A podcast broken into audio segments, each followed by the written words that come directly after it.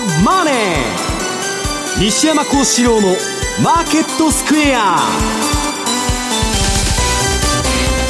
こんにちは、西山幸四郎と。こんにちは、マネースクエアの津田隆美と。こんにちは、アシスタントの分林理香です。ここからの時間はザ・マネーフライデー、西山幸四郎のマーケットスクエアをお送りしていきます。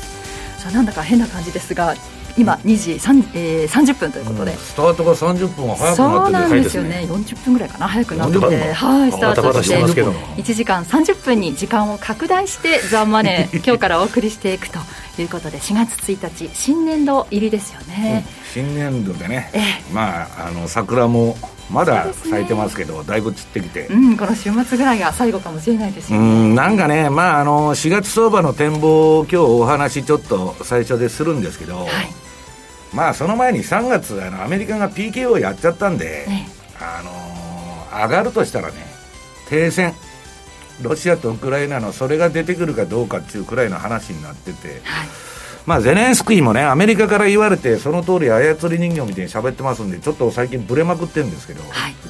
まあ、それがあるかどうかっていうのはしがつの焦点なのかなというふうに思ってるんですけどね。う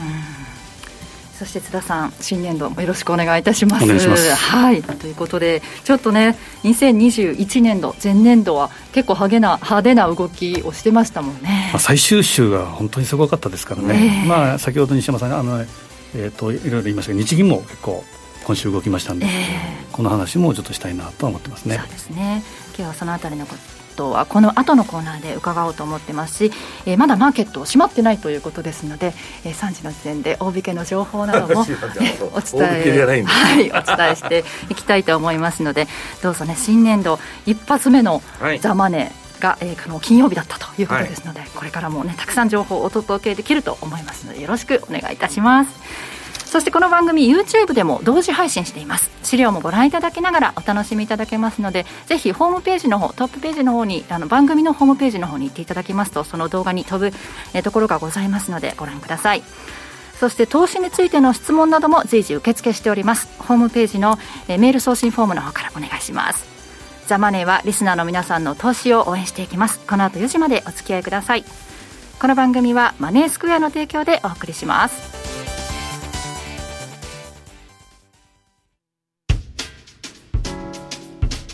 お聞きの放送は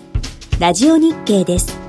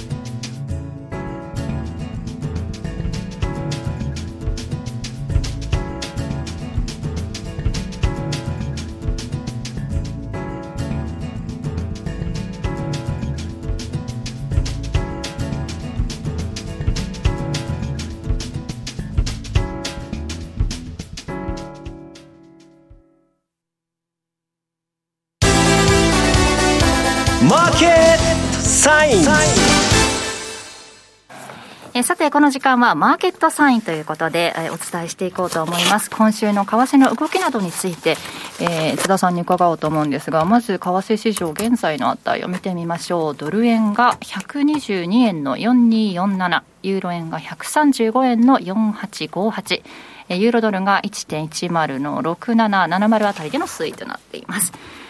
今週の為替、さっき日銀のお話もありましたが、結構動きましたね。まあ、まさに日銀ということで、今週の同意は日銀に尽きるかなと思うんですけど、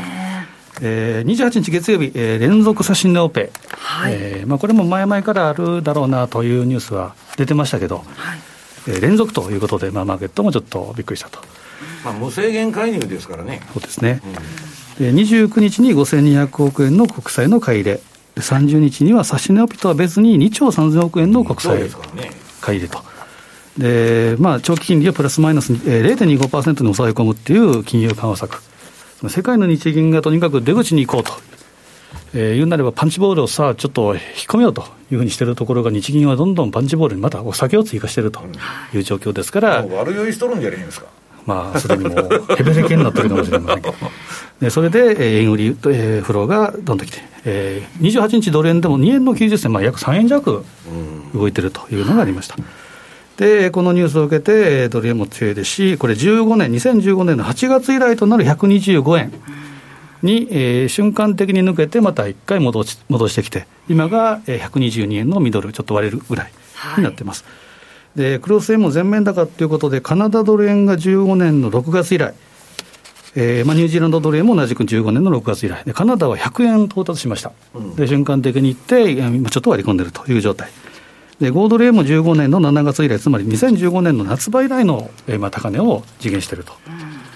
うん、でちょっと出遅れ感があるかなというのはメキシコペソ円で、これ資料ですね、いちばんで用意したんですけど、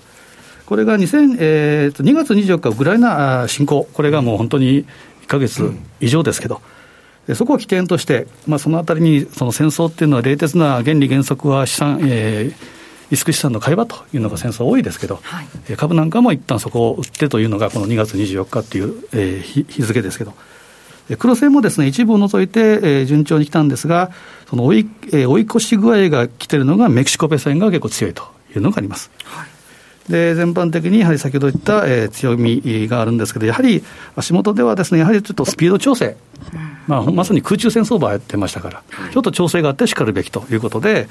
えー、ガス抜き息抜きがあるんじゃないかなというふうに見てます。でそんな中ですねやはり、まあ、この時期といいますか、えー、出てきたのが黒田ラインとか黒田シーリングって話がよく出てました、うん、黒田シーリングですね。でこれが、えー、資料のにばんでいうとドル円がですねまさにひゃくにじゅうごえん、えー、いっかいボンと抜けたところのさんがつにじゅうはちにちの、えー、ロウソク足が上髭の長いまさに上影要請になったと。でこれは、まあ、まさにひゃくにじゅうごえん近辺では、えー、その抵抗圧力があったという証左ですけど、で、まあ、ただこの黒田の、えー、黒田ライン黒田シーリングっていうのはじゅうごねんろくがつの、えー、黒田さんの国会での衆議院、えー、衆院ですからね、えー、発言ということで、まあ、都合よく解釈しているというかですね、まあ、曲解といいますか、えー、その本来はベースは実行レートでの発言というのを名目レートでひゃくにじゅうごえんぐらいだろうということでマーケットがそういうふうに、えー、思っていると、うん、でそもそも中銀総裁が為替レートに言及するっていうのは越権行為ですし、はい、財務省の管轄ですから、うん、そうですよね、まあ、実行レートから比べたらっていう当時と当然今も違いますし、えー条件も全然違うんですけどインフレ率も、ただやっぱりひゃくにじゅうごえんというのは心理的なライン、まあ、ごえん刻みってドル円多いですからね、うん、でこの辺で心理的なラインということでしばらくこの辺が、まあ、黒田シーリングかどうか分かりませんけど、えー、一般的なその、えー、抵抗ラインがあるラインじゃないかなというふうに見てます。石山さんもねもうひゃくにじゅうごえんもつけに行くだろうと弱いところを叩くんだってお話先進されてましたもんね、あのー、何牽制してたってね、えー結局単独介入なんて効かないんですよ。で一発目はちょっと効くんだけど、であとはね、えっと日銀の政策が変わらん限り、それは今の流れをね津田さん言ってるようにね世界中利上げしてるのに日本だけ追加緩和やっとるんですよ。それは円売られるでしょうと。だからまあ一服して調整した後に、まああそこのとこをやりに来るとそのひゃくにじゅうごえんのはちじゅうごせんですかいうことになっちゃうわけですよね。よく言うのがそのいい円安悪い円安っていうのがありますけど、まあ、マクロ経済的にはあるかもしれませんけどトレードの観点から言うとですね別に動けばいいと、うん、価格で、えーまあ、動向分析というのが基本的にはマーケットですから、うんまあ、もう少し上に行くだろうなというふうなことを見ながら、ただ、えー、ちょっとチャートにもある、ある通りひゃくにじゅうからひゃくにじゅうごというのがしばらくはこの辺が主戦場になってくるかなと。だからあの榊原さんはひゃくさんじゅうえんが介入ラインだって言ってるわけですよ。おっしゃってましたね、うんでそれもみたいのがですね丸さんばんでいうとですねこれが、えー、月足にちょっと伸ばしてみたんですけど、はい、これがまさにドーンとこうさんがつの、えー、陽線ですけど、まあ、これも上影陽線になっているというのがあります。で、えー、次のところはよく言われているのが、えー、高値はですね大きなそのメルクマルというのが特段なくて、まあ、真空地帯みたいな感じになってますから、うん、ひゃくにじゅうごえんラインつまり黒田ラインいわゆる黒田ラインを超えたらにせんじゅうごねんろくがつ、えー、ひゃくにじゅうごえんのはちじゅうろくというのが大体、うん次の目処かなと、ま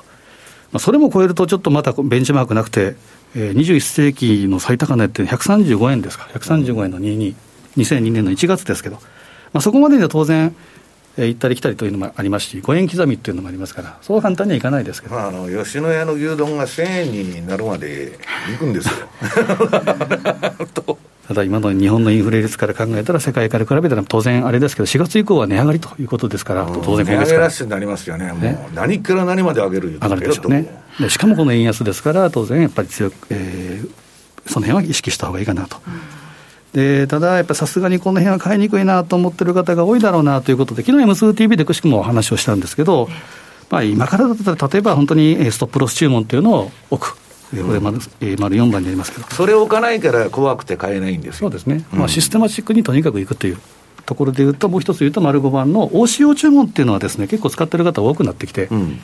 で成り行きでも差し値でも入ったらいいんですけど、利益確定のシャープいちと損切りのシャープにっていうのを同時に出しておくと、であとはトレールストップなんかも使ってポジション持ってたらですね、逆差し値を置いといて、例えば、えー、にじゅっせん上がったらそれついていくとかいうことのトレールストップなんかはとにかく機械的に粛々とやるというのが一番大事と。で丸ろくばん、今日はですね新コーナーということで当社の小暮も出てくるので、はい、この辺のトラリピの説明はあると思うんですけど、うん、まさにトラリピでいうとまさに面じゃな点じゃなくて面で狙っていって、で、えーまあ、リピート F 段の複数形ということで、えーまあ、安値を小口で拾っていくと、はい、でそこで上に抜けるような思惑があるんだったら、例えばこの売り注文というのをもっと上に持っていく、つまり利益確定幅というのを大きくしていくとか、あとはキャンセルするというやり方もありますから、まあ、この辺もですね、また後で小暮の話もあるかなというふうに思います、うん、はい、で最後みたいのがですね、今日もお話をいただくようなこと、えー、ことになると思いますけど、えー、やっぱりしがつこれ対円通貨の月別平均騰落率表丸ななばんですけど、基本的に毎年っていうのはさんがつからしがつ、特にしがつは強いと、うん、まあ、傾向的にドル円っていうのは行ってこいってことが多いんですけど、まあ、対円通貨はしがつは強くなる傾向がある。だから今回今年今月しがつも強くなるというふうなことを言えることじゃないですけど、やっぱり強気で見てもいいのかなという以外にもう一つ言うと、ごがつはですねその反動が来やすいと、うん、特に私は個人的にはごがつの連休明け、つまり エフオーエムシー がごがつみっかよっかにありますから、うん、このあたり、えー、あの辺は、まあ、アールビーエー もありますか、うん、まあ、基本的には強気ということと、あとは れいてんご というふうな利上げも言われてますけど、ちょっとそのあたりで、えー、節目といいますか流れが変わる可能性があるということですから、うん、できるだけ早めに、えーまあ、出口を見つけて出口近くでこう踊っておくというのが大事かなというふうに思いますね、うん、まあ、しがつはその、その エフオーエムシー がないですからね、その分見極めの経済指標など注目しながら、特に シーピーアイ でしょうね、うん、ということですね。今日雇用統計も本番ありますしね、ということなんですが、えー、トラリピのコーナーはね、この後のところで小暮さんにご登場いただいてお話しいただこうと思うんですが、えー、津田さんからセミナーのお知らせがあるんですよね、はい、えっとですね、今月のですね、はい、にじゅうごにちの月曜日なんですけど、ええ、会場で久々にマーケットアウトルックセミナーというのをやりたいというふうに思っています、はい、で当社の六本木のセミナー、えー、本社のセミナー会場で、はい、一部が、えー、西田チーフ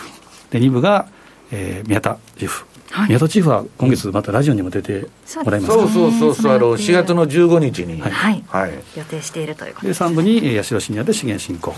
で、よん部に私が特にこのごがつ相場の注意点ということでその辺をお話しできればなというふうに思っているので、うん、またホームページマイページからお申し込みいただければなというふうに思いますね。久々の会場セミナーということになりますかね。今日新年度でね、入社式が対面であったなんてところも結構出てきてるみたいですけどね。あ、そうですか、ね、しがつのにじゅうごにち月曜日さんじから開演ということで、マネースクエアホール、東京ミッドタウンにあるマネースクエアホールで行われる会場セミナー、ぜひお申し込みください。ホームページの方から、そうですね、ホームページのマイページからお願いしますということですのでお願いいたします。そしてここから西山さんにはしがつ相場、はい、新年度ということでしがつ相場の展望、はい、シーズナルパターンなど伺っていくと。そうですね、えー、っとね、まあもう上がらんやろっていう話が、はい、アメリカの方は本当はさんがつしがつ、まあじゅうがつ末買いのしがつ末売り中ね、まあ、株の黄金のひゃくはちじゅうにちかんと、まあ、上げやすい期間が、まあ、しがついっぱいで終わってるんで、しがつは結構上げるんですけど、はい、将来 ピーケーオー 入れてますんで、えー、あのさんがつのなんだっけ十何日から後で出てきますけどね、はい、だからまあもうなんかうだうだしたあれで、ただもう一発上げるとしたら停戦の話が出てくると、でね、これ中間選挙対策やっとんですよ。原油から何から株からね、まあ、全部手入れてやってんだけど、まあそんなことで今ドル円のまずあの為替の方から見てきますと、これまあまだ私の対局のシグナルでは買いシグナルでね、チャート真っ赤っかでしょ。この間買い持ちなんですよずっと。ただ下の標準偏差と エーディーエックス からちょっと垂れてきてんで、ここからまあジグザグ調整するんじゃないかと、まあ、相場的にはあんま面白くない時期に入ると、はい、でまあ、ただしさんページ、そのまあ、えーっと、投機筋っていうのは必ずその市場の弱いところをついてきますんで、このひゃくにじゅうごえんのまあはちじゅうごとかはちじゅうろくとか言われとるですね、えー、前の高値黒田さんが円安牽制したところを、まあ、いずれ試しに来るだろうと、でまあ、月足や陽線がバーンと立ったんですけど、やや上髭が今出てる感じなんですね。でドル円っていうのはどういう季節的な動きするのかというと、よんページ、これしがつはですね、最初だけ高くて、あとドスンと。で、下手すると、えー、はちがつぐらいまで、まあ、だらだら円高が続くというのはですね、このドル円の相場の特徴で、株は高いんだけど、まあ、ドル円に関して言えばね、にじゅうねんかんで、えー、しがつはきゅうしょうじゅういっぱい。まあ、五分五分みたいなもんじゃないですか。はい、まあ、あんまりね、えー、特徴のないあれ。で、次、ユーロ。ユーロは、えっと、ウクライナのこの紛争問題でね、一番、まあ、あの、ダメージ食らうんだけど、地政学的に。で、それでダラダラ売られてたんだけど、えっと、インフレがひどいんで、利上げするっちゅう、まあ、観測がバンバン出てきて、今ちょっと戻してると。で、これも標準偏差と エーディーエックス が今調整中ですから、まあ、あの、次のトレンド待ちっちゅう形なんですね。で、ユーロは、うん、しがつ相場、これ高いんですよね。なんかよくわからないんですけど、しがつ、まあごがつの初旬までぐらい高いというのをまあ頭に入れておいて、まあひょっとしたらもうちょっとユーロ、今ショートが溜まってますから、買い戻されるかもわかんないと。で、ニューヨークダウ。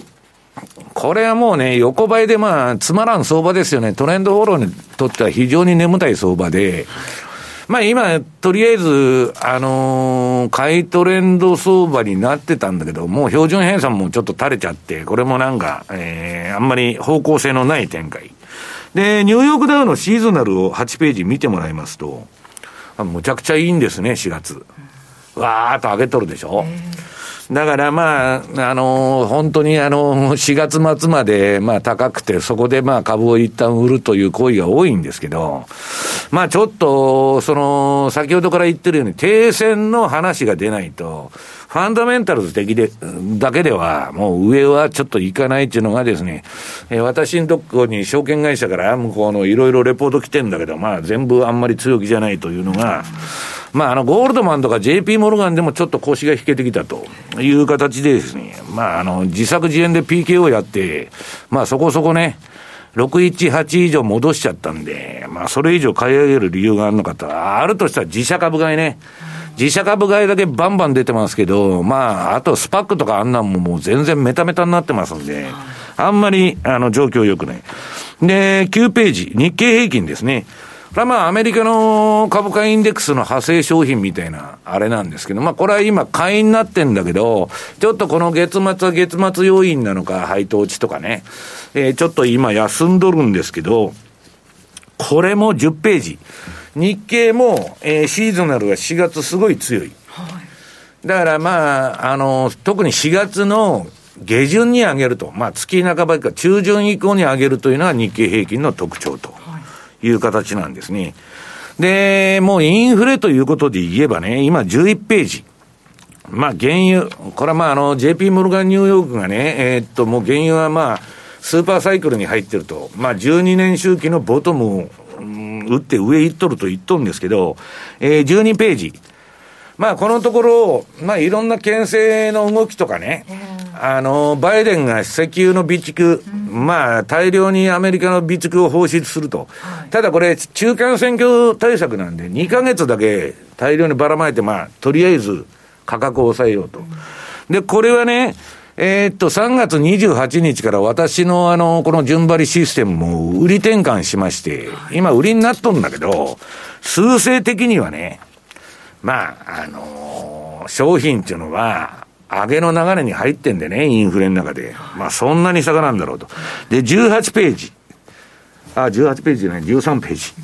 えー、っとね、この原油のね、シーズナルは私は全く無視しとるんですけど、はい、まあ、商品のシーズナルってあんまり当たらないことが多くて、で、しがつはですね、これはなんか原油行ってこいみたいに、行ってこいというか、最初上げてその後ドスみたいなね。はい、じゅうにしょうはちはい。そう。で、ごがつから、なんかドライブシーズンかなんか知らないけど、またガーッと切り返すと。いうことで、まあ逆に言ったらしがつの締めは買いなのかもわからないと。で、その他ね、じゅうよんページごドルえん。これはもう火柱高しちゃって、資源通貨、大円、円安と、今、資源通貨を買う動き。だからごドルえんなんかもうさ、バッチリハマっとるんですけど、あとニュージーランド円ね。まあこの辺が飛ばしてるんですけど、これもまあスピード違反。あの、津田さんが言ってるね、ちょっとまあ調整に、これ標準偏差と エーディーエックス がこのまま垂れてきたら、ジグザグ調整になるという形でですね、まあしがつはとにかく株は強い月なんだけど、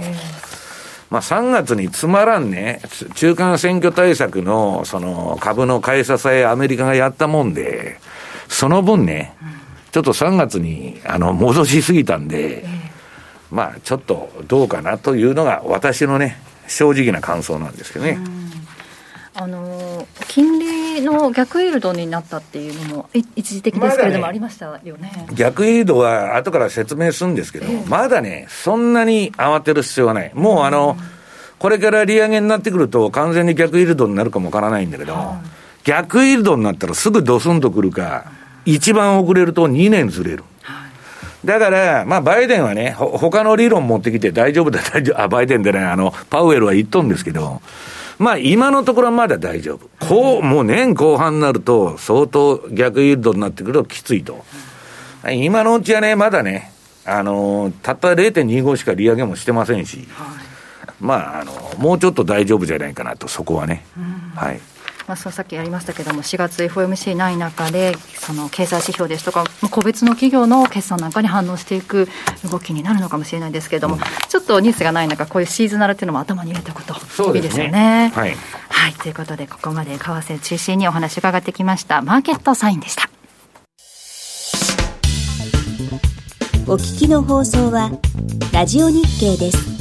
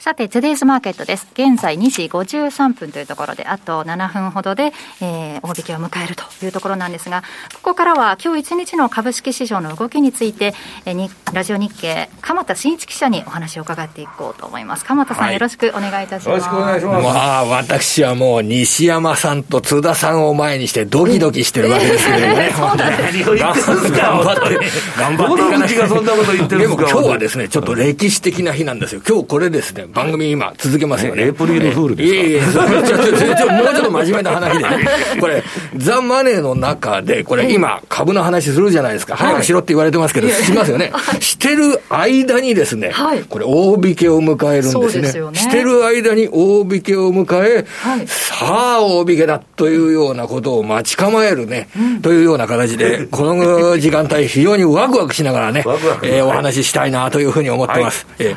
ー、でもかねワクワクワクしてるんですけど、株価は冴えないですね。今の段階だと日経平均はどのぐらいなんですか。ひゃくごじゅうきゅうえんやすですね、うん、にまんななせんろっぴゃくろくじゅうえん。でもちょっと戻してきてますよ。そうですね、にひゃくえんやすがふつかかん、だいたいにひゃくえんやすがふつかかん、水曜日木曜日と続いて、はい、今日もねちちょっとあとでもごふんはんの間にプラス転換はちょっと難しいかなごふんはんの間にはこのところね、えー、ちょっとつ巻き返したりして強かったんですけどね。要はちょっとですね、配当金の権利が落ちたっていうのが水曜日ですよね、はい、配当金の権利が落ちて、えー、そこから日本の場合一気に配当金がどんと落ちるんですね。さんがつ期末にどんと落ちて、それでそれをそれを契機に一回株を手放すというような人などもやっぱりいらっしゃるんですよね、うん、でここで、まあ、水木金と下げて、そして株価が下げるような状況の中でどういうアクションが捉えていくかという形で、基本的にはですね、今の段階だと上がってきた株上がってきた株に対して利益確定売りが出ているという、そういう段階にあると思います、うん、一つ象徴的な例を挙げるとですね、あの日経平均がぐーんと上がった日っていうのは、えー、先々週先週から先々週から先週にかけてね、うん、株価がぐーっと上がったんですけど、その時にあのー、一つの需給面で出た現象っていうのは空売り比率 ごじゅっパーセント 割れっていう現象、あ失礼 よんじゅっパーセント 割れ よんじゅっパーセント 割れっていう現象が出たんですよ。それいちがつ以来の出来事で、要は空売り比率がすごく低くなってるということは、空売りを入れてた人たちが買い戻しを入れてた、まあ、踏んでるわけですね。そう、そう、レーザーテックの じゅっパーセント 上がってるところを買いに行ってるっていうのは、そんなのね、株を始めた人がいきなりレーザーテックの じゅっパーセント だから買いに行きませんわな、それで、それはやっぱり空ショートポジションの巻き戻しっていったものがかなりあの日経平均を上げさせたっていう面があると思うんですよ、まあ、それまでにドーンと落ちましたからね。だから落っこったから上がる、下げたからその下げを主導した人間の、まあ、巻き戻しっていった部分が一巡したっていう面があると思います、うん、それからこれアメリカ株の専門家はやっぱり西山先生ですけれども、あのアップルの株価っていうのが今週火曜日までですねじゅういちにち連続で上げてた、すごかったねあれ、じゅういちにち連続で上げて、あとさんドル上げると歴史上の高値、もう一回時価総額最高値っていうところになって、それでじゅういちにち上げたけれどもその後ふつかかん下げた、まあ、このあたりもですね、世界的に上がってきた株価が一服したっていうような、そういう現象面につながってると思います、うん、そして足元だと原油価格下落、うんえー、原油価格下落っていうのはあのこれはもうバイデン大統領の石油備蓄の放出策っていったものが当面の材料として意識されてますけど、それで昨日のちょっと経済スケジュールでですね、中国の ピーエムアイ のごじゅう割れっていうのがありましたよね、うん、中国の ピーエムアイ のごじゅう割れで、それで原油価格ひゃくドル割れっていうのを見ると、先行きの経済や景気に対して結構悲観的な見方っていうのが広がる。でもちょっとよくわかんないのは、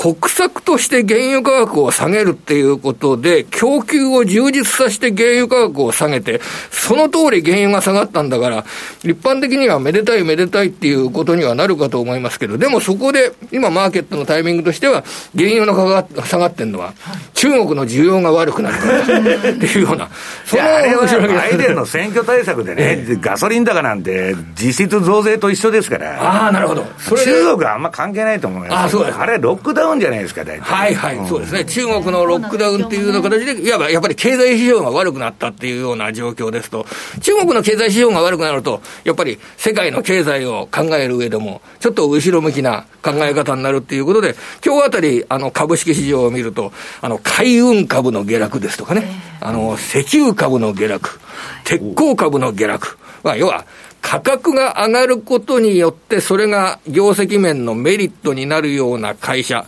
景気敏感株、これ自動車株なんかも含まれておりますけれども、そういった景気敏感株の株安といったものが目立つっていうのがちょっと今日の特徴かなというふうに思ってます。景気敏感株が安い。でもう一つデータ、今日の重要なデータ申し上げておきますと、日銀短観、はい、日銀短観発表されましたね、うん、悪かったですね、えー、これであの新しい年度のですね、にせんにじゅうにねんどの経常利益の見通しですとかが、今回のさんがつの発表、あのしがつついたちの発表で出てくるんですけど、経常利益の見通しが全産業で いちてんよんパーセント 減益、うん、製造業で さんパーセント 減益、非製造業では れいてんごパーセント 増益で、全産業 いちてんよんパーセント 減益ということなので、やっぱりこれ業績の動向ちょっと警戒されますよね、これね。ただ野村証券の来年度の業績見通しっていうと主要にひゃく社で じゅういちパーセント 増益なんですよね。で聞いてみたんですよ、なんでこれ日銀短観とかこれ良くないのにこれ野村の銘柄代表企業はそんなに じゅういちパーセント 増益なんですかって聞きましたら、これはやっぱり大企業ですよね。世界の先端を行ってるような日本企業ですよね代表のにひゃく社。そうするとやはり海外の需要を取り込んで円安効果などもあって強い増益だから、ここから株を見る上ではやっぱり強い株見た方がいいでしょうかね、うん、さああとろくびょう、ね、ごびょうで今日引けますよま、はいえー、もなく大引けを迎えます。東京市場大引けを迎えました。さんじになりました。大引けの値まずお伝えしておきましょう。えー、日経平均株価はひゃくごじゅうごえんよんじゅうごせん安い にまんななせんろっぴゃくろくじゅうごえんきゅうじゅうはっせん、トピックスはマイナス にてんいちさん ポイントで、えー、せんきゅうひゃくよんじゅうよんてんにじゅうなな ポイント、えー、一方マザーズがプラス れいてんさんよんパーセント で、えー、ななひゃくきゅうじゅうさんてんぜろに ということでよっか続伸しているあたりが特徴ですかね。あと東証にぶ指数などもマイナス れいてんいちよんパーセント とほぼ変わらずの水準 ななせんにひゃくにじゅうはちてんきゅういち となっております。せっかくねこのザ・マネーの時間が拡大してね、はい、しかも、えー、西山さんと津田さんがねこれいらっしゃるっていうことなんで怒涛の最後のごふんかんの、ねね、プラス転換ならなかったですね。ならなかったですねひゃくごじゅうごえん安ということですね、えーみっか続落ということになりますかね、はい、で権利落ちもこれでみっか続落になりまして、はい、でもう来週のことを考えるあの段階に入りますよね、うん、そうですね、えー、ということでここからは蒲田の視点ということでね、えー、来週の相場来週というとあれですよね、新市場区分も始まりますもんね、はい、そうですね、あの新しいあのプライム市場スタンダード市場、えー、そして、えー、グロース市場という形で分かれますけれども、はい、これはあの日経平均やトピックスに対しては影響はないです。あ、ないですか世界、世界の株価あの日本の株価が上がる下がるに対しての影響はないです、えーまあ、トピックスの組み入れ銘柄日経平均の組み入れ銘柄これ変わらないですからね、はい、ちゃんとそれで売買できるわけですから、えー、この市場変更によって、えー、来週の月曜日の朝から売買ができないなんてことになったらこれは大問題ですけどそんなことはないでしょうから、えー、これはもう日本株に対する影響はニュートラルというふうに捉えていいと思います。その日引けてやっとその数字が出てくるってことですよね、まあ、だからあんまりそのプライム市場指数ですとかそれは話題にならないでしょう ね, ね話題になってもふつかかんぐらいでしょうねそ, それを引き続きあれ看板の掛け替えだけってことだからいやあのだって運用するのに使うのはトピックスであって日経平均であってあの、はい、それは変わりませんので、うん、要は売買するのに参考にされる重要なインデックスというのは日経平均トピックスということはこれは変わらないという形になりますよね、まあ、これプライム市場指数ですとかごねんごになったらこれわからないかもしれませんけど今のところはあの来週のところはやっぱり日経平均がいつ反発するかですとかね、そこをしっかり見つめていきたいなと思います、はい、で僕はやっぱりね企業決算と株価を見ながら要は買い戻しで株価水準が上がった後に次はえー、買える銘柄とそれから、えー、買ってはいけない銘柄、うん、このあたりを決算情報などを考慮しながら、えー、選んでいく時期に入ってくると思います、うん、あの全般的に、えー、日経平均やニューヨークダウやナスダック総合指数みたいな代表的インデックスがぐんぐんぐんぐん上がっていくっていうような、うん、そういった動きはイメージしておりません、うんでここでは業績の動向ですとねあのちょっと、えー、足元だと気になる状況ですとかは見えてます決算関係で、はい、あの昨日のニューヨークダウ採用銘柄の下落率トップ銘柄が薬局チェーンのウォールグリーンっていう会社なんですけれども、はい、これ決算発表したんですよ、うん、で さんパーセント 売り上げ増えてたんですよで株価 ろくパーセント 近く下がってるんですよこれ、うん、で要は さんパーセント 増収とかいうアメリカ企業はもう話にならない。だってインフレでにがつ はちパーセント 近く物価が上がってるわけじゃないですか。それで はちパーセント 近く月間の物価が上がってるから、あの、物の動きが同じであっても はちパーセント ぐらい売り上げ増えるんじゃないかな。何せ価格が上がってるからっていう風な、そういった投資家の。まあ、負けちゃってるってことですね。そうそうそうなんですよ。だから、物の価格が上がってるような状況っていうのは売り上げって増えるじゃないですか。で、そういった状況の中で売り上げ ごパーセント 増加って言って胸張ってももですねそんなのは全く材料にならない。要は じゅっパーセント 以上の売上高拡大っていったものを平気で出してくるような会社じゃなければ、そうすると鎌田さんメガテックとかそんなになっちゃうじゃん。メガテック そ, のそっちの方いやもうまたそこに戻ってくるでしょうね。あのこの金利の上昇ですとか原材料の上昇ですとかって打ち勝つ会社、金利上がってきたら配当取りなんてするしてもね、ええ米債買った方がいいやっちゅうことになっちゃうんだから、だから、うん、業績に対するハードルが高くなってきますよね。そういうことですね。あのこうもう今までのようにこの会社もいいこの会社もいいとかではなくても、強い会社っていうのを選ばなきゃいけないというような、そういう時期に入ってくると思います。いい会社を買わなきゃいけないと。そうです。それで、うん、日本はですねやっぱりアメリカと比べると弱いです。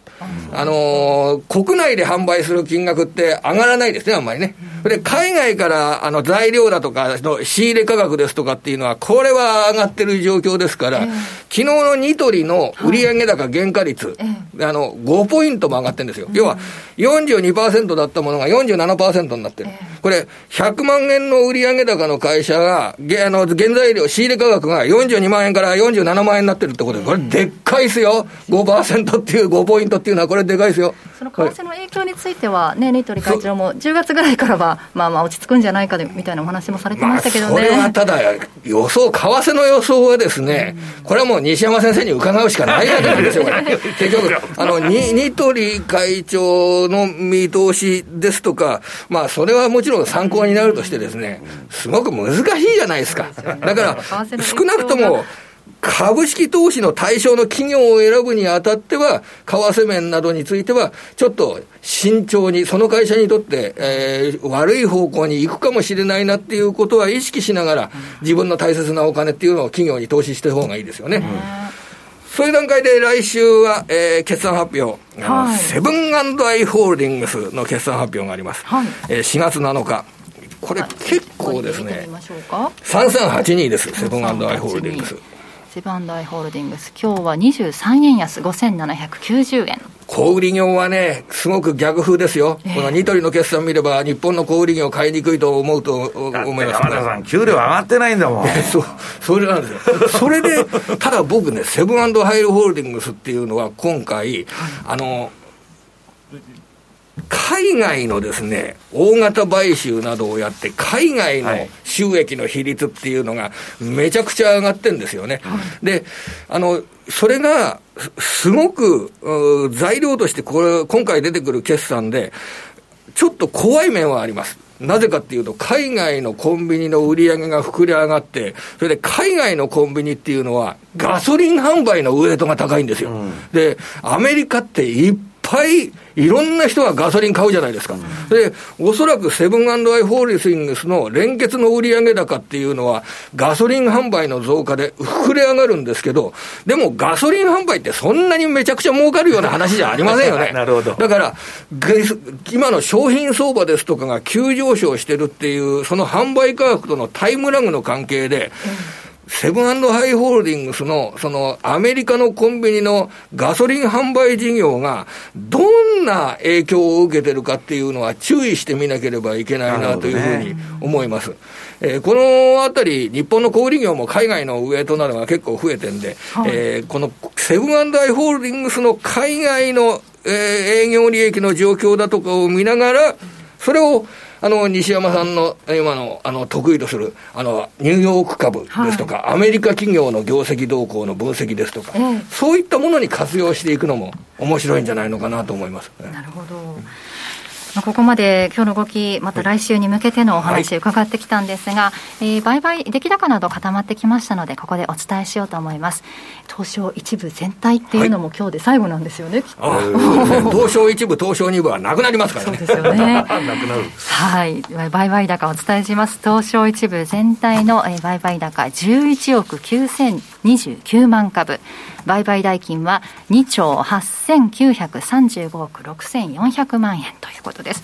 そして値上がり銘柄数せんはちじゅう、値下がり銘柄数がせんにということで、えー、値上がりが よんじゅうきゅうてんろくパーセント、 ほぼ、ね、同じぐらいだったということですね。えー、そしてここで、えー、東京金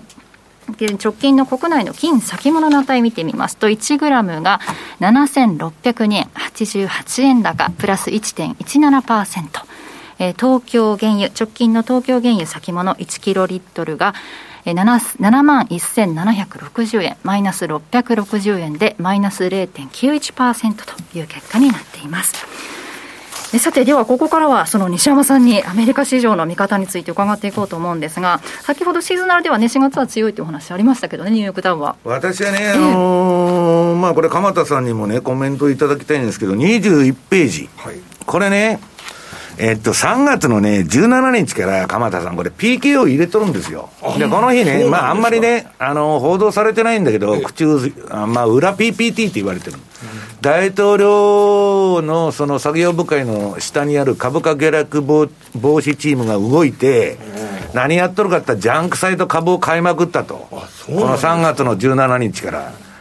で、まあ、あのー、それが入って、でまあ、今、棒上げできたんだけど、ちょっとね、まあ、ここまでいったら、アップルみたいにこう高値奪回かみたいな絵面になっとるじゃないですか、でその前は鎌田さん、これ、三尊崩れだったの、でこれで慌てて、だまあ、大統領選挙対策、あの中間選挙対策ですよ、でそれで、まあ、プロテクト入れるということになってて、あとね、さんがつに入っても、まだ キューイー やってます、量的緩和バンバン。だからまあ言っとることとやっとることがね違うっちゅう相場なんだけど、まあそうは言いながらにじゅうにページ、まあ一番下がってたキャシーウッドさんの、まあ日本でもねキャシーウッドの投資にたくさん出てんだけど、えー、それがまあちょっとコツンときた感じになったと。まあ昨日は下げてましたけど、まあちょっとね、まあこんだけ下げて、まあちょっといいとこまでまあとりあえずやったかという形になってる。一番今の相場で、まああの、儲かってるというか安定してるのはバフェットですね、にじゅうさんページ。まあバフェットのこのポートフォリオさんじゅうめいがら入ってるんだけど、これ鎌田さんね、はい、去年は金融株でボロ儲けしとったんですよ。で、あの、ここ、ここのところハイテクが落ちた中で金融株みんな買われて、ほいでね、えー、っと、その後は今エネルギー株、石油株を買いまくってる。はい、で、石油もちょっとあれじゃないですか、今ダメになってきたじゃないですか、はい、だから今度はアップルが上がってきたと、うん、アップルよんじゅうなんパーセントですからね、バフェットのも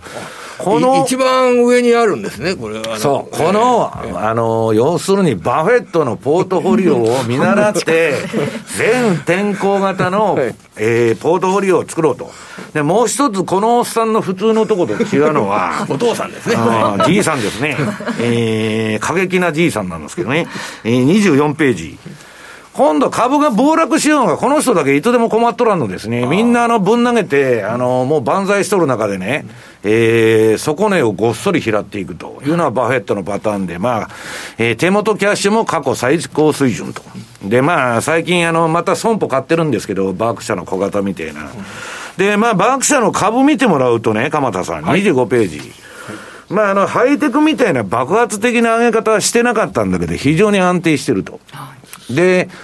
まあこれ私のね短期売買シグナルでチャートが緑の時は買い持ちしっぱなしなんだけどね、バフェットのところの株ってね、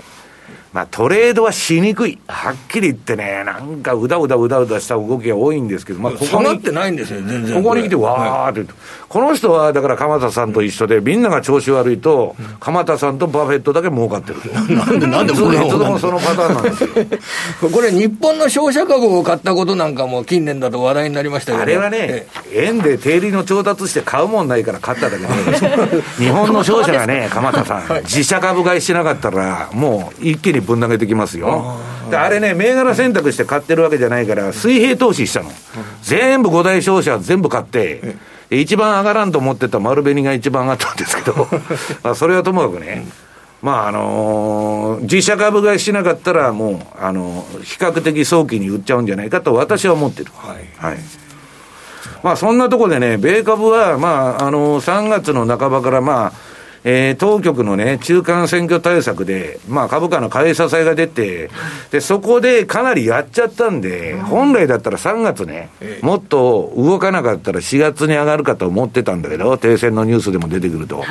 ちょっとねしがつはこれ直近やりすぎちゃったんで、うん、まあ、ちょっとなんだかなと。ただ停戦というニュースが出たらもう一発買うと思いますけどね、はい。あのごがつの頭の エフオーエムシー まで、それでまあ れいてんごパーセント 利上げですとか、そういったもののスケジュールを見ながら、しがつ月間というのは、あの株式投資を考える、アメリカ株投資を考えるっていう、そういった観点で捉えてもよろしいんでしょうかね。だから、あまり材料なんですか、エフオーエムシー。この前、にひゃくにち移動平均割るとか、かなり機関投資家がもうぶん投げてくるんじゃないかと言われてたの。で、今、買い支えしたでしょ。で、しがつに今、あのアメリカはね、もうウクライナに、まあ、ちょっと停戦せえということで言ってるわけですよ。で、それが出てくると、まあ、どうなるか分かりませんけど、うん、わっとやって、ちょっと放り上げとくとね、じゅういちがつが選挙じゃないですか、はい、だからそれとのスケジュールを見ながら、まあ、やっとんだと思うんですけどね、うん、だから、まあ、毎年の循環でいくと、しがつまで高いんだから、なるべく高くしておきたいとは思ってると思いますよ。うんそれでは今晩の雇用統計含め来週でいうと、えー、むいか水曜日にはにがつのユーロ圏の小売売上高ですとか エフオーエムシー の議事要旨も発表されますし、うん、あの当局関係者金融当局関係者のね過激な利上げなんかするわけないんですよ発言する機会も結構あるみたいですよね。連銀のアメリカのニューヨーク連銀のウィリアムズ総裁が、えー、討議に参加したり講演したりする機会があるというような、あとさんがつの景気ウォッチャー調査なんかも出てきますね。これアメリカ株見るんじゃなくて最後にあの経済統計は強ければ強いほど株にはいいというふうに考え方でいいわけでしょうかね。いやそれあのモロハのなんとかでね利上げが早まるみたいな話になるわけでしょ、ええええうん、私はだから自社株買いする企業を変えていっとんですよ、株価のかやはり選別ですかね。そう別企業で自社株買いって言ったってね、うん、あの競技のね社債発行して自社株買いしとるようなとこはダメですよ。アップルとかねバンカメとかね手元流動性のとにかくキャッシュフローのいい、まあ、鎌田さんが言ってるいい会社、はい、それを買わないとダメだと、うんいうことだと思うんですけど、はいはい、ということでここまで鎌田さんと西山さんにお話を伺いましたが、鎌田さん今日ここまでということで来週もまた、はい、よろしくお願いいたします。鎌田さんザマレーずっともう週間、はい、出てくると引け前の大変な時間帯、えー、いろいろな方とお話できて勉強させていただくことを大変光栄に思っておりますで今日朝も出られてましたもんね鎌田の部屋のことで今日ももうね西山さん津田さん若林さんにお会いして、えー、僕の財産が一つまた増えましたいい一日を送ったなと思ってます、はい、来週からもどうぞよろしくお願いします。こちらこそよろしくお願いします。ありがとうございました、はい、以上トゥデイズマーケットでした。お聞きの放送はラジオ日経です。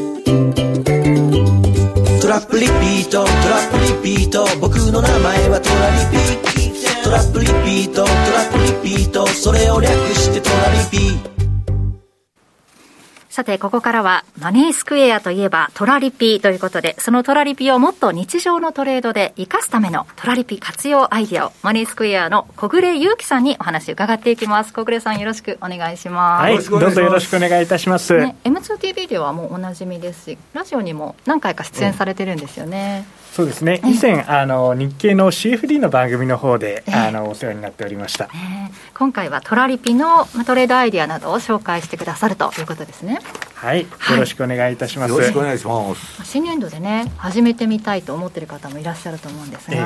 本当にタイミングとして、まあえー、トラリピそもそも何なのかっていう方もいらっしゃると思いますが、うん、実は自動売買の仕組みなんですね、はい、これ当社が特許を持っているんですけれども、えーはい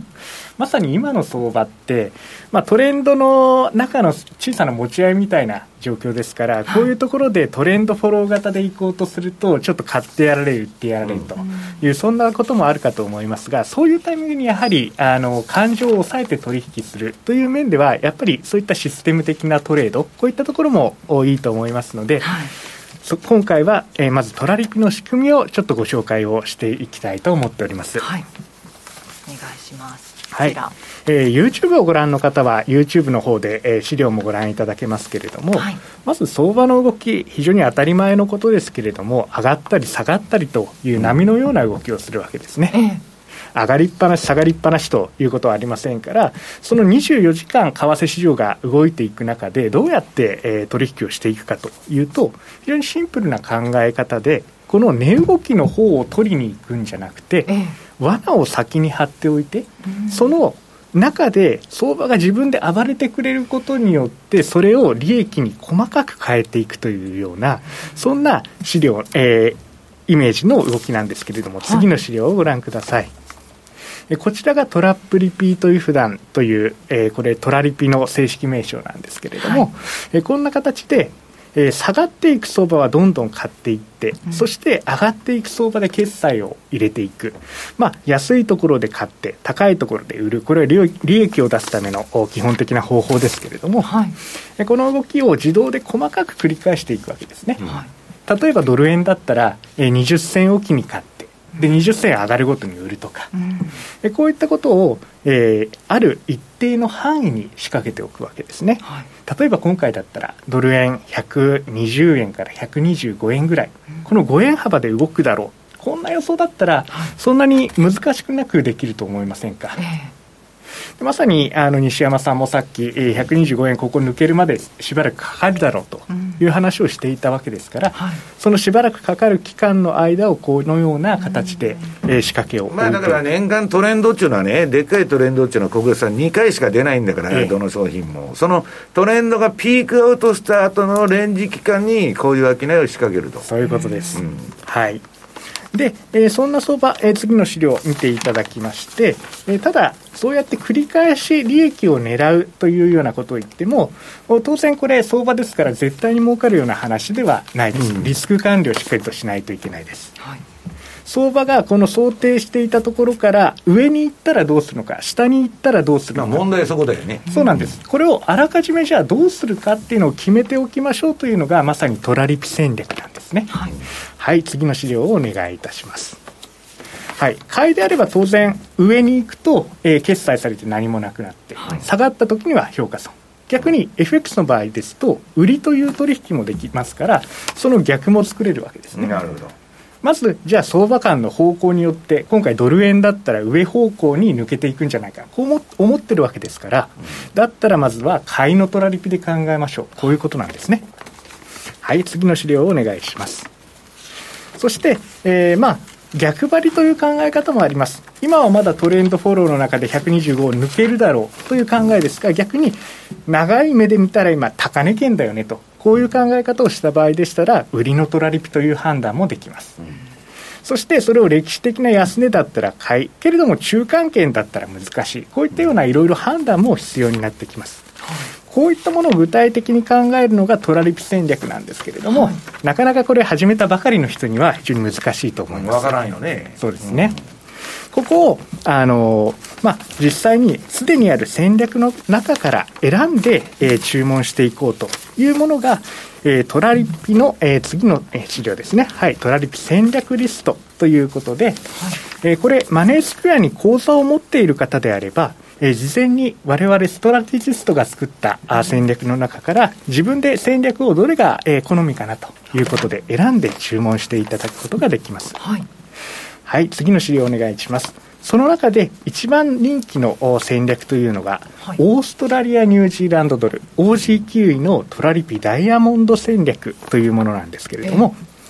えーえー、この戦略ちょっと形のを見ていただきますと、ダイヤの形に、そうなんです、ね、ダイヤモンドですね、はいはい、上ふたつが、えー、とごめんなさい、過去ごねんかんの範囲を、えー、よっつの範囲にまず区切ってるんですけれども、値動きを、はい、そうです。で高値圏は売り、安値圏は買いという形になっていまして、はい、実はこのごねんかん、えー、相場のはちわりが実は真ん中ふたつのエリアで動いているんですね、うん、その太いところだよね、横幅が。そうです、はい、なのでたくさん動いているところではトラリピを大きく仕掛けてリスクを取ってそれで儲けていこう、そして、えー、値動きが少ないところにお金をかけても無駄ですから、はい、ここはスリムに行こうという、こういう発想です。これだから今それ抜けてね、豪ドルが例えば強くなってやってったら、はい、このダイヤモンドでいうと売り上がりになる。そうです。ああ、なるほど。この小さいその上の部分だよね。そうですね、まだそこまで上がってないので、うん、ちょうどまだ真ん中のエリアの中ですね、うん、なるほど、はい。まあ、だから今一番居心地のいいところを往来しとるってことです、ね、そうです。なので本当に、えー、非常に良いパフォーマンスをこのいちねんかん、この戦略実は我々が、えー、提案したのがにせんにじゅうねん、去年一昨年ですね、もう一昨年のじゅういちがつにじゅうろくにちなんですけれども、それからもうじゅうろっかげつ以上この中でずっと動いております。はい、次の資料をお願いいたします。この戦略を選んだ方もいらっしゃるってことですもんね。そうですね。これまではね。実際にもうこの戦略でもう取引をずっといただいている方も多くいらっしゃいます。はい。そして、えー、この戦略がですね、ひゃくまんえんのプランという形で、えー、最初に提案をしているんですけれども、はい、まずリスクの方から確認をしますと、やはり相場から外れてしまった時にはこの戦略損切りをということで、はい、えー、最大、えー、ごじゅうまんえん程度、半分の損切りということで、えー、リスクを提案してはいるんですけれども、その中でこのじゅうろっかげつでどれだけパフォーマンスが上がったかといいますと、えー、まず利益を自動で確定した回数がさんびゃくごじゅうにかい、そして、えー、売買の損益がにじゅういちまんさんぜんにひゃくさんじゅうななえん、にじゅういちまんえんの利益を取ってます。さんびゃくごじゅうにかい売買してるってことはね、はい、人間が起きて目でやってたら大変ですよ。そうです。で、このリピート回数というのは実は買って売っての決済まで入れた回数なので、売買の回数で言うとこの倍ですね、ななひゃっかい以上、ね、なのでいちにちいっかい以上自動で利益を確定してくれてるような、こんなような、えー、イメージになりますね、はい。で、その結果やっぱり評価損も途中今抱えておりまして、今いちまんはっせんえんほど評価損は抱えているんですけれども、やっぱりど真ん中で今動いていってくれているというメリットもありますので、評価損も今はタイミング的に少なく、これが一番評価損が運用を始めてから膨らんだ状態でにじゅうまんえんのタイミングというのもあったんですけれども、はい、えー、現状の利益のにじゅういちまんと比べてみると、トータルでも、えー、今 じゅうきゅうパーセント ほどの、今やめたタイミングでも利益が取れているということですから、うん、まあ、今主力の戦略としてこういったものをご紹介しております、うん。で、この戦略の詳細については、はい、来週以降のトラリピボックスでもまた紹介していきたいと思っております、はい。新年度でちょっとね、落ち着くまでは忙しいかなっていう方もいらっしゃると思うんですが、戦略さえしっかり、ね、はい、取っていればいいということですから、それを皆さんが考えて、そうですね、えー、載せてくださっているので、それを選んでちょっとエントリーしてみるのもいいかもしれないですよね、はい。まあ、今今回一つの戦略しかご紹介しなかったですけれども、はい、ま, まさに我々今のタイミングもどんな相場がいいのか、新しいものを、えー、どんどん考えていますので、毎月いっこずつにこずつぐらいは新しい戦略も提案しておりますので、ぜひ講座を開設していただいて、はい、我々の戦略も合わせてご覧いただければ、もっとこの番組面白くご覧いただけるんじゃないかと思っています。そうですよね。どんな通貨ペアがいいかななんていうのもね、見ながらあの考える時間も必要かと思いますので、はい、来週はまたそんな他の戦略なんかも、戦略について詳しくお話しいただけるということですよね、はい、はい。じゃあ来週もお待ちしています。小暮優貴さん、どうもありがとうございました。ありがとうございました。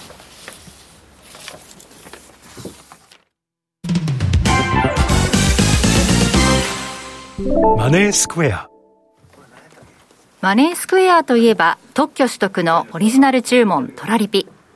マネースクエア エフエックス だけでなく、マネースクエア シーエフディー でもトラリピをご利用いただけます。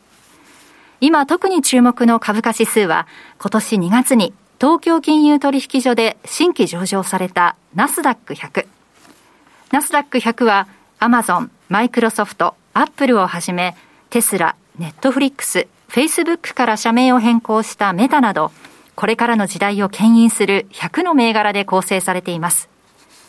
マネースクエア シーエフディー で世界を代表する株価指数をトラリピ運用してみませんか？ナスダックひゃくについては特設ページで詳しくご案内しております。マネースクエア公式サイトよりご確認ください。また現在は新規口座開設キャンペーンを実施中です。まだ口座をお持ちでない方はぜひチェックしてみてください。マネースクエアではこれからもザ・マネー西山孝四郎のマーケットスクエアを通して投資家の皆様を応援いたします。毎日が財産になる株式会社マネースクエア、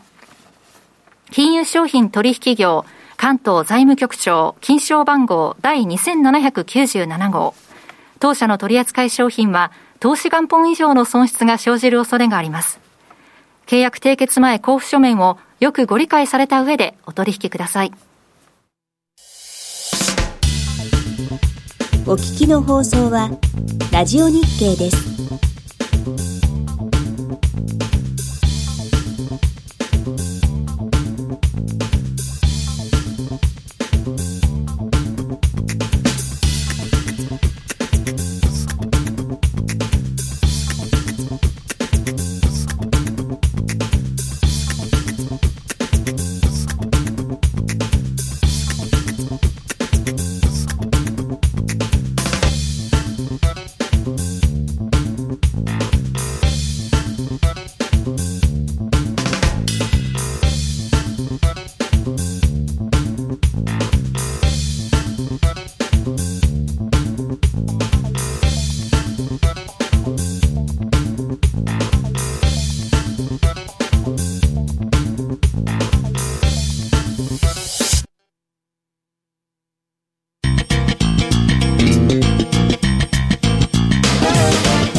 西山孝四郎のマーケットスクエア。さてこのコーナーではマーケットの見方について西山さんにいろいろな角度で教えていただきます。今日のテーマは現金はもはや安全ではない、 COVID や キューイー が終わればエリートは戦争を始めるです、ね、まあねまだね、うん、景気がそんなに悪くなってこないんだけど、まあこれからだんだん悪くなっていくんですよ、アメリカもどこもね、はい、そうするとまあアメリカっていうのはまああのーいろんな戦略取るな。あいつらはね、プラン エービーシー っていろいろ用意するの。これダメだったらこっちと。だからまあ流動的でどうなるかだわからないんだけど、はい、このね、まああのー、ガス抜きするのは、今ね、アメリカの中間選挙、バイデンが勝とうと思ったら、あの人、津田さん何やっても人気ないんだよ。で、勇ましくね、世界の警察だ、みたいな感じでね、ウクライナに手突っ込んできたんだけど、はい、ちょっとも支持率上がらないじゃないですか、ええ、で株を上げるしかないんですよ、はい、とりあえずは。でやってることがね、もうこの番組で何回も言ってるんであれなんだけど、ウクライナっていうのはね、そもそもそのアメリカが手突っ込んで傀儡政権作っとるわけですよ、はい、でまあ最近ね、ハンター・バイデンのスキャンダルから何からいろいろ出てきて、もうあの大統領選挙中は封印されてたんだけど、まあめくれちゃうんですね、やっぱ嘘ついてやってても。でかなり切羽詰まってるわけですよ。そのだって経済政策やるとかね言っとるけどね、選挙に勝つためにやっとるだけですよ。国民のためを考えて経済対策なんか誰もやってませんよ。そんな眠たいね、政治家がおったら、私は会いたいぐらいですよ、本当に。で、自分も私利私欲と、要するに選挙に勝つことだけを戦略にしてるわけですから、今後、まあ何やってくるかと。で、日本もね、まあ、若林さん関係ない、あの、年金受給者にごせんえんばらまくと。えー、ありましたね。で、なんかそれが不評で、なくなりましたね。いや、なくなってると、なんか比嘉さんが全員にくれるんじゃないのって言ってたよ。いや、年金受給者だけにその配るから批判が出てるわけでしょ、はい、だけどね、ごせんえんってしょぼすぎませんかどんなせこい政策なんだよと。すべてをカバーするのも難しいですし、ね、いやだけどその代議士が夏の祭り来てね、うちわとか手ぬぐいばらまいとるのと同じですよ。あの人ええ人やと、はい、投票所やないかという話になるんですよ、はい、でそれはともかくね、今のアメリカの株式市場の問題っていうのはね、まあ、いつでも言ってますように、インフレになれば新しいバブルを作れないということなんですよ、はい、今まではグリーンスパン方式で散々バブルね放置してやるだけやらしといて大暴落するとまたゼロ金利だ金融緩和だマイナス金利だと何でもやってで次のバブルを起こすと、はい、今インフレだから追加緩和も量的緩和も何もできないんですよ。こう、こっからインフレがね、長引くと。だけど、どういうエコノミストが見たって、インフレは長引くって言っとるじゃないですか。はい、全部今ね、プーチンのせいで一時的なインフレだって言っとるんですよ、エフアールビー の連中は。なわけないじゃないですか。自分がね、エムエムティーに 年間やってね、自業自得でインフレになっとるんですよ。だから、えー、この資料のじゅうろくページですね。これね、もうエボルシングバブルバストって書いてあるの。もうこれ崩壊時間の問題なんですよ、はい、だからそれが選挙スケジュールとかそんなんと合わせていつそれが崩れるのかと。で、ただ今のバブルっていうのはただのバブルじゃなくて、いわゆるバブルというよりも国家管理相場、社会主義化した、えー、市場が社会主義になっちゃったと、はい、ね、国が値付けしてると、えー、エフアールビー の キューイーキューイー というか、まあ、連銀の資産と エスピーごひゃく が全く同じ動きしていると。日本も日銀が イーティーエフ 買って、えー、株価コントロールしていると。ね。あんなマニピュレーションで、あの、あの、やられるんじゃないんですか、普通はそんなことしたら。だけど中央銀行がやるとそれ許される。はい、まあそんな中でね、先ほど脇林さんが、まあエブリシングバブルの崩壊ですよ。この前あの、あったらエミンさんに本もらいましたけど、エブリシングバブルの崩壊って書いてあるじゃないですか。はい、宴は終わったんだという話なんですよ。うん、で、えー、っとなんだっけ、えー、じゅうななページ。これ逆イールドなんか大したことないという人が多いんですけど、はい、これただのね、ただのって言ったらあれだけど、エフエフ 金利ですよ。エフエフ 金利とこれじゅうねん金利のね、アメリカの歴史的な、まあ、あのー、チャートなんですけど、その、じゅうねん国債の金利よりも、政策金利の方が高いっちゅうね、異常な事態が、このアメリカのせんきゅうひゃくごじゅうごねん以降何回も起きてるんですよ。で、それが起きるとどうなるかというと、まあ、バブルがバストするとね、崩れていくと、まあ、崩壊ですよ。だけど壊れると怖いのは、今のバブルというのは国家管理だから、まだありとあら、あらゆる手を尽くして延命さそうとしてくるんだけど、ひとたびこば壊れちゃうとね、それが平均回帰しただけで、ね、バフェット指数もにひゃく超えてるわけですから、まあ、今ちょっと下がってきましたけど、そんなね、シラ ピーイーアール から何見たって、歴史的な割高水準が平均に戻るだけで、大暴落なんですよ。だから、今度のバブル崩壊というのはね、皆さん、まあ、バブルというか国家管理相場の崩壊というのは、今までの、えー、株式市場のアメリカの歴史の中で最大のものになることはつ、もう確定してるんですよ。だから、いかにそれをね、回避していくかということを考えないといけないんだけど、まあ、その、もうちょっと詳しいのはじゅうはちページの、まあ、ドットコムバブルとリーマンショックの前に、まあ、逆イールドっていうか、まあ、あの、さんかげつからさんじゅうねんの金利が横ばいになっちゃうと株がドスンとくると。その右側が エスピーごひゃく のチャートですから。で、脇林さん言うところの今危ないんじゃないかと。ね。いうチャートが今ね、えっと、これは水曜日くらいのチャートなのかな、えっと、じゅうきゅうページ。バイデンがインフレは一時的じゃないと。はい、えー、いきなりひゃくはちじゅうど言うことを変えたのが去年のじゅういちがつ。この時のイールドカーブが茶色ですよ。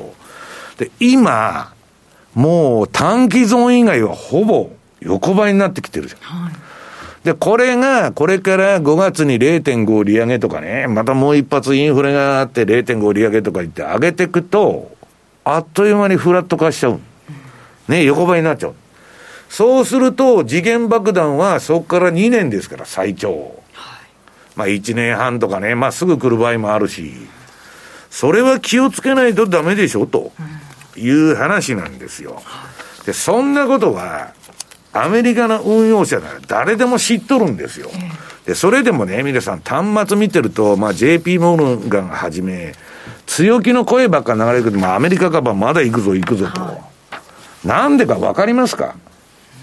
まだまっぱらまくと、いや私はおかしいって言ってるんだけど違うんですよ。ウォール街とかね、例えば運用会社に勤めるでしょ、はい、ね、若林さん、この世界は細く長くなんちゅうのはね、津田さんやつは一人もいないんですよ。さっきの鎌田さんが言った、ええ、れいてんごパーセント 成長すると、そんなやつはいらないんです、運用者に。いらないっちゅうんじゃなくて、はい、本当は ごパーセント ずつ毎日にじゅうねん連続儲けるっちゅうのが、一番素晴らしいトレーダーなんです、ええ。ところがね、それやってると、昨今のね、えー、キャシーウッドさんみたいにむちゃくちゃ儲かったとか、ね、何十億何百億ってボーナスが来るわけですよ。ね、ウォール街のトレーダーで私は出しすぎだって言っとるんだけど、あれね、ウォール街ってアホなんですよ。日本の証券会社もそうなんだけど、私がね、例えば日本の大手証券で、えー、運用者ディーラーやってますと。でね、どうせ金融機関なんてね、特に外資系なんてさんねんでクビになるんですよ。したら一発やったろかいっていうことになるわけですよ。だから私は会社から引っ張るだけ金引っ張って、それでレバレッジひゃくばいでもにひゃくばいでもいいや、もうめちゃくちゃな売買するわけ、はい、で当然買うんですよ、ええ、でバーンと上がって、去年まで十何年間上がってんだから、みんなうはうはボーナスもうとる、うん、ところがね、若林さん、それ誰がリスク取ってんですか。証券会社の自己資金でやっとる。そいつ、私がね、その立場なら私は大損こいたと。それで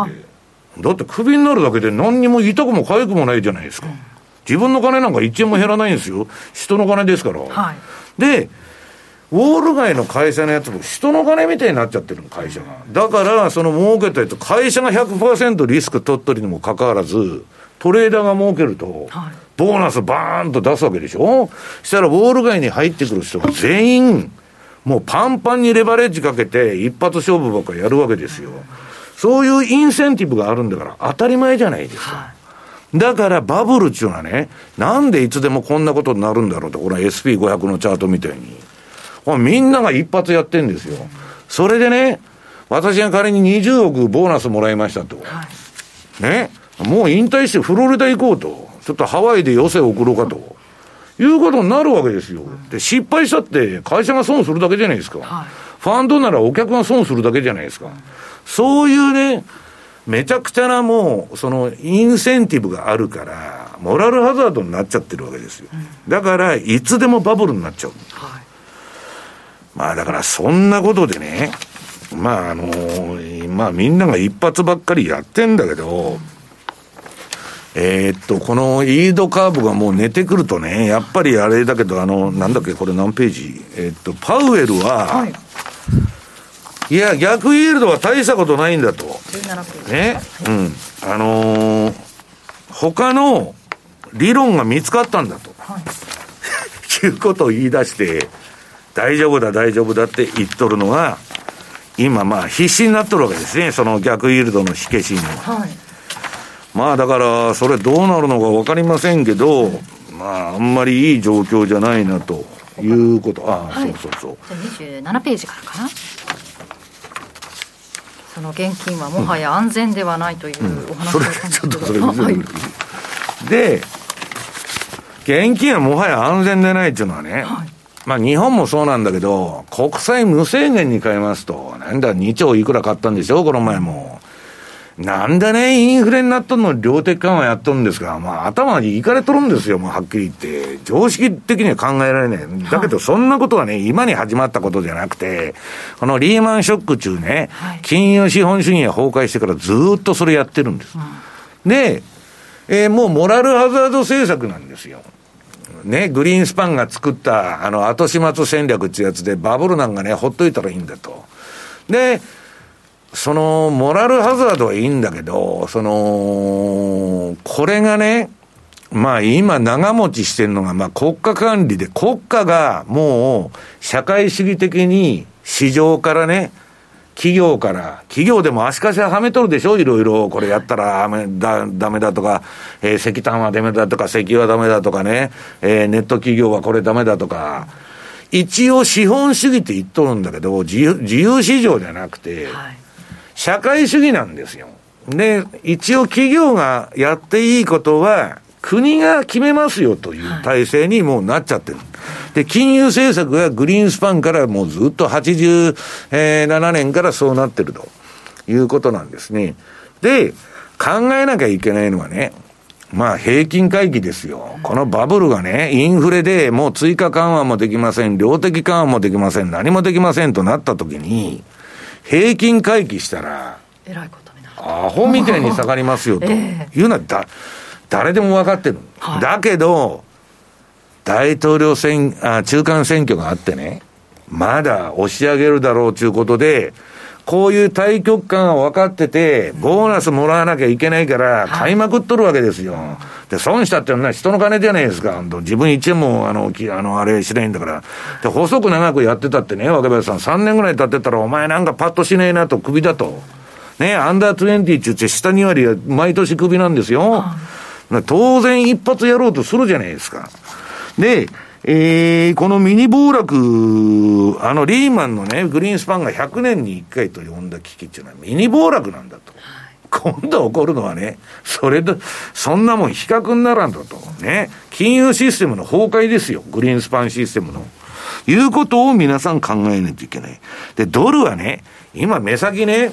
有事のドルの強さが、あの、うんぬんとかね、わーわードル高を生やしてる人がいるんだけど、はい、まあ、目先はそうでしょう、ええ、で。特にドル円なんて日銀は何もやる気ないんだから、ね、次の総裁来るまで何も変わらないと、したら円安、円売ったれということになるわけですよ。はい、だけど、長期的には、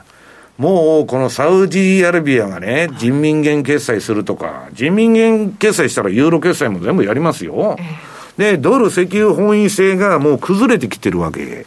でね、今度の原油もね、あれ備蓄しょうがないからばらまいたの。サウジとか協力してくれって言ってもね、津田さん、オペックは知らん顔しとる。うん、まあだから、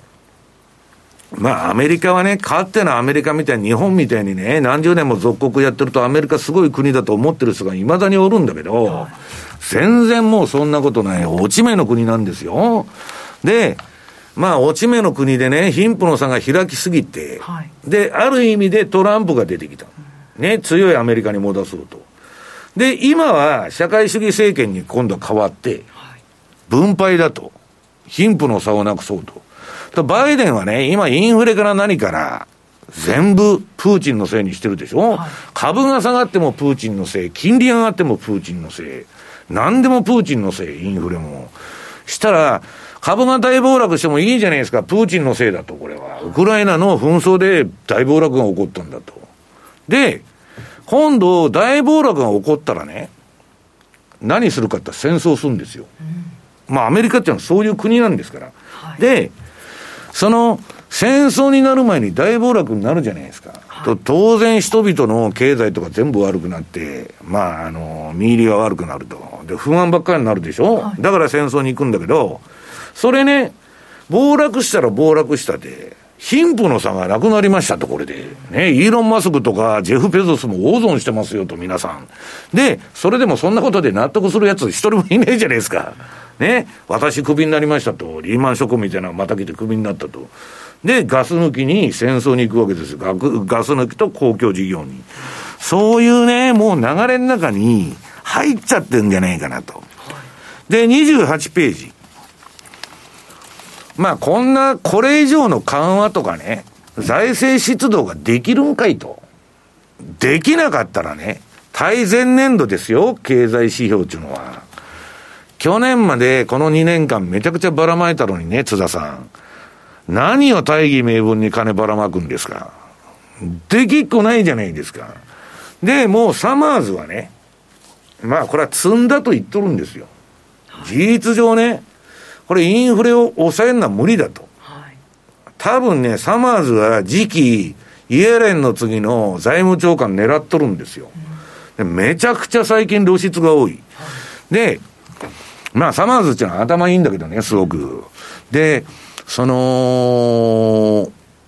この人のシナリオに行くとどういうことになってるかっていうとね、数年間めちゃくちゃインフレになってめちゃくちゃになると。はい、で、その後は大不況。うん、ね。今度は一点長期停滞ですよ。だからいずれにしても我々は歴史的にねすごい転換点に今いるんだっていうことを考えながら、もうそのインフレシフトしてポートフォリオはあとストップロスの撤退ですね、それをやらないといけないと。で、えー、にじゅうきゅうばんにじゅうきゅうページ、これねブレバン・ハワードっていうイギリスのでかいグローバルマクロファンドがおるんだけど、はっきり言っとるんです。ななじゅうねんだいの再来だと、はいね、え若林さん津田さんななじゅうねんだいの再来っつったらね、ななじゅうねんだいからインフレがいってね、ボルカーがね、あのボルカーの前のやつも金融引き締めしてたんだけど、でボルカーはもうインフレが止まらないから短期金利 にじゅっパーセント まで上げたんですよ。そんなものの再来が起こったらね、で今はね駅利回りだとか配当だとかね眠たいこと言って、そのそういう株買ってる人もまあまだ今はいいんだけど、はい、な にじゅっパーセント もね短期金利やったら当然預金したり、はあえー、短期債買っといた方がいいじゃないですか、ただで にじゅっパーセント だけどむちゃくちゃなインフレですよ、通貨価値が落ちちゃって。だから現金っていうのはねもうどんどんこれから多分劣化していくだろうと、はあ、で、えー、次のそのブレバンの記事の隣のゼロヘッジの記事なんだけど、まあとにかくこのアメリカの当局、あ、にじゅうきゅうページですね、全部プーチンのせいだと言っとるんだけどね、はい、このインフレはウクライナ侵攻前にもう起きてるんですよ。まあだからあのずる賢い連中というかですね、まあ、あのバイデン政権というのはね、まあお笑い吉本より面白いと津田さんね、先報道官ですか、ね、いや先から何からもうあのカマラ・ハリスからもう全部面白いんですよ本当に、ね、今日あのエプリルフールだけどあれはね爆笑ですよ。何言っとったって何言ってんだろうこの人という人ばっかりが集まってるので、エリートがね当然まあ後ろにおるわけだから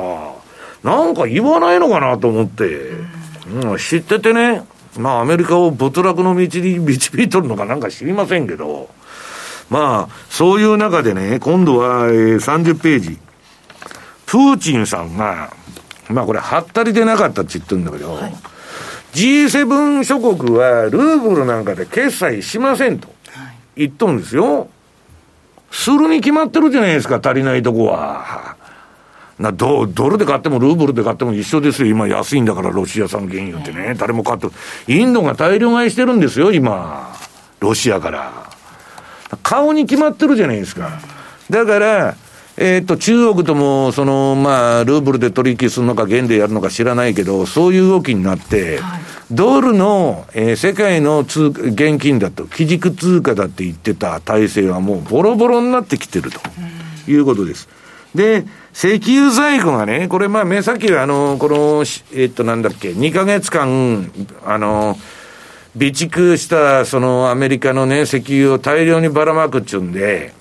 いいんですけど、これは選挙対策でね、はい、その後はにかげつでやめちゃうんですから、はい、あんまり効果ないじゃないかと。で シーエム 先に入れても大丈夫ですか。はい、はいはい、では シーエム です。お聞きの放送はラジオ日経です。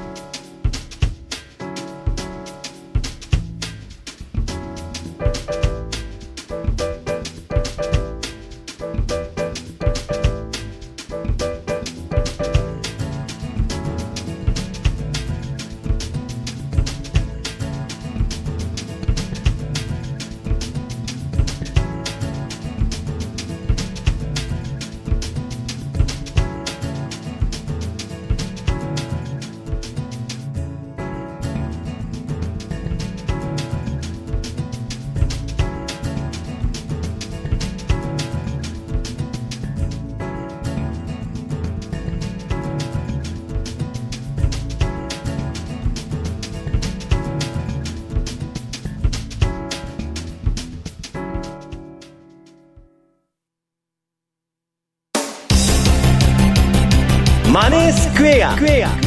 投資戦略。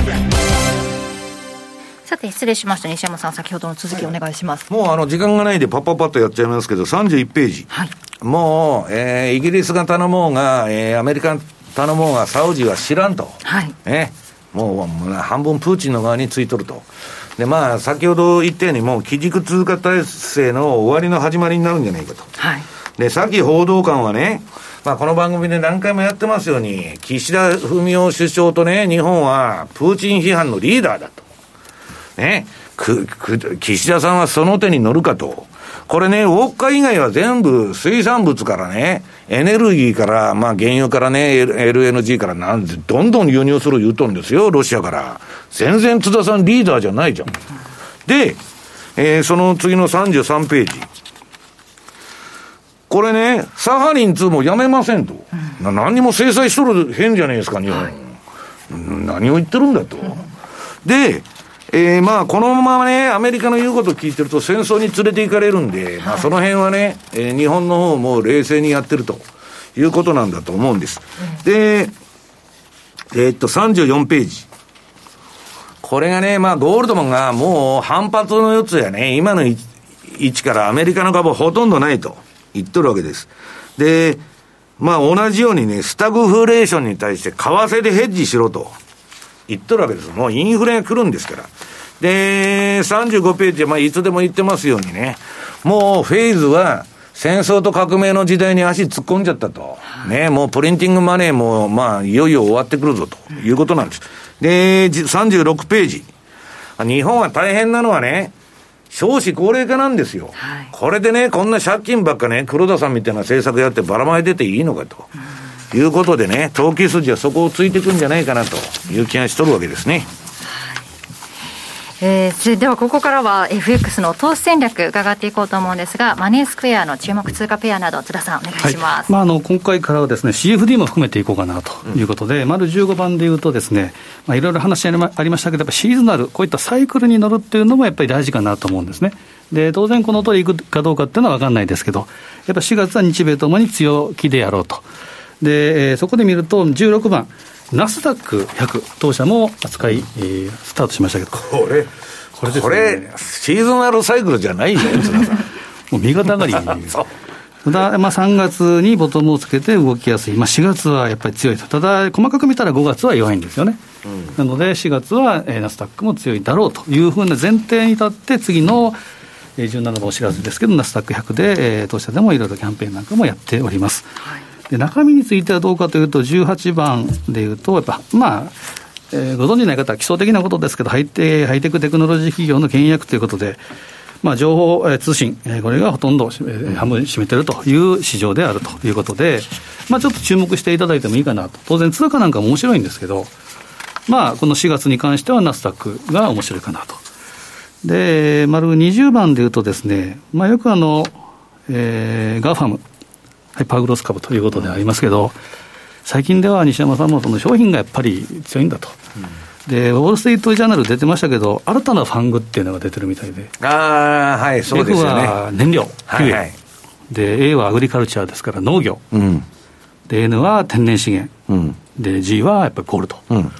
まあ、この辺はやっぱり強いということで当社でも金原油の シーエフディー もありますから、うん、あ合わせて見ながらですねナスダックにも注目いただいて、えー、いただければどうかなと。でそうなると当社もですね、まあ、今月出てもらう予定の、えー、エリオット波動の宮田さんです、うん、はい、がレポート今日出してます。でそこで言うと、えー、ナスダックの話も書いてくれてるんですね。で当面のレンジはいちまんさんぜんろっぴゃくから いちまんよんせんななひゃくにじゅう ということで、えー、書いてたりですね、こういったもしちょっと見れたらですねこれ出したいんですけど、これがえー、宮田レポートということで ピーディーエフ なんかもですね出してるんですね、はい、でこれで、えー、日経平均なりニューヨークなり、えー、ニューヨークダウなりあとドル円も含めてやってるのでこの辺もですね注目していただいて、うん、合わせて月曜日の、えー、わけばやさんとの エムツーティーブイ も見ていただければなというふうに思いますね、うん、じゅうごにち楽しみですね。ラジオに登場していただいていると、えー、波動についていろいろ伺っていこうと思っています。さてお届けしてまいりましたザ・マネーフライデー、今日はじゅうよじさんじゅっぷんから時間を拡大していっかいめの放送ということになりました。どうでしたか？いやあの来るのがちょっと早くなっただけでしんどいなとなんかこう慣れてる時間と違うとね、えー、なりますよね。津田さんいかがでしたか？しんどかったですね。あ、本当ですか？まあ、慣れるまでちょっと思います。はい、ということですよね。あの西山さんの独自の視点、そしてマネースクエアからもね幅広いあ投資の情報などをお伝えできればと思っておりますので、新年度もぜひザ・マネーフライデー、えー、よろしくお願いいたします。ということで、あっという間のお時間だったように私は感じたんですけれども、ね、感じました。番組そろそろお別れの時間です。今日ここまでのお相手は西山幸四郎とマネースクエアと高見と若林理香でした。さよなら。この番組はマネースクエアの提供でお送りしました。